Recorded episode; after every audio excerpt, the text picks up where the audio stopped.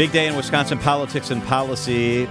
An agreement announced today that would allow elected officials in Milwaukee City and Milwaukee County to raise sales tax or implement a sales tax. A big deal has been reached. A negotiation is over. Charles Benson, TMJ4 News, has been covering this part of the story since the beginning. Charles, good afternoon. Good afternoon. I wanted to begin with this part of the story. So, yesterday, uh, Robin Vos says we need to get this done soon, or it's going to be dead. Senate Majority Leader LeMahieu comes out and says we need to get it done today, or we're done with it. We're not going to discuss it anymore. You've covered politics for a long time.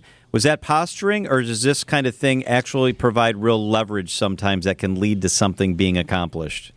Look, I've spent many years there covering this, so everybody wants to put, you know, sort of a timeline and a deadline. I, I kind of compared this to our debt ceiling crisis, right? They were like, hey, you got to do something before June 1st here or else, right? And I think it was winding down. They want a budget passed by the end of June, so we were getting, uh, you know, closer and closer to this. What really is, what really happened today is you saw what bipartisan does. You got big wins for Republicans and big wins for Democrats. What is going to be interesting interesting to me as the conversation, the hard conversations that were happening in Madison, now shift back to Milwaukee, where the mayor is going to have to try to sell this deal with the Common Council, and the county executive will have to try to sell this deal within the County Board of Supervisors. Both those bodies fully completely understand the financial situations that they face in the city and in the county. But they're also being asked to accept other things that don't just address the fiscal crisis. And that's why I'm going to be curious to see a couple things. One, when this goes to a vote among state lawmakers in the Assembly and in the Senate, how many Democrats are signing on to this proposal. Because keep in mind, it's the governor who made a deal with state Republican lawmakers, and the state Republican lawmakers have the votes, they believe, to pass this deal. Well, in the city of Milwaukee and within the county of Milwaukee, there are not a lot of Republican voters or Republican elected leaders. So I'm curious to see how many in Madison, Democrats that is, vote for this, and what will that tell us on the chances of it passing within the Common Council and the County Board? We know it's two thirds. So in the Common Council, they need 10 votes out of 15, 12 votes out of 18 at the County Board. That's the math. And I think that's where the debate moves soon as we see this coming out of Madison. Charles, what are a couple of the things that you believe local leaders are most upset about having, as one of them told me today, rammed down our throats by this pizza legislation? Think, what do they not like? I think they're going to look at the fact that you have Madison telling them how to spend money. Now, clearly, the, the proposal to increase the sales tax is to deal with the fiscal crisis, the pension situation. And they want to make sure every dollar raised in the city under that 2% sales tax goes to address this financial huge financial obligation.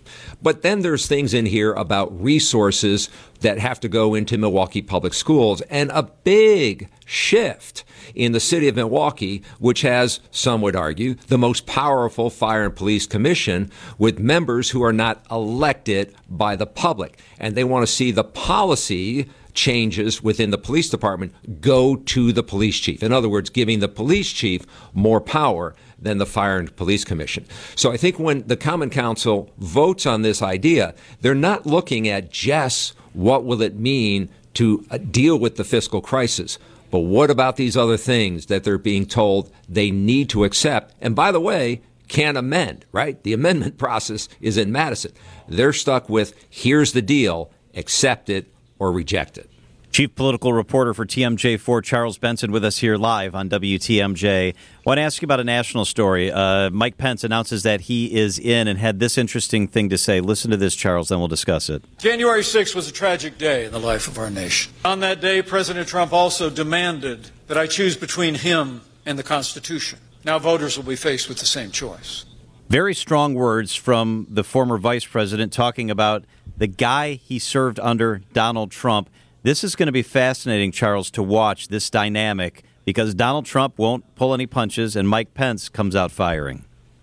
So, what's interesting to me is that nobody right now currently running in the GOP field knows Donald Trump better than the former vice president. They worked together for four years. And for those four years, you could argue that the former vice president was very loyal to the president, which is why the soundbite that you played continues with this quote anyone who puts themselves over the over the Constitution should never be president of the United States. And anyone who asks someone else to put them over the Constitution should never be president again.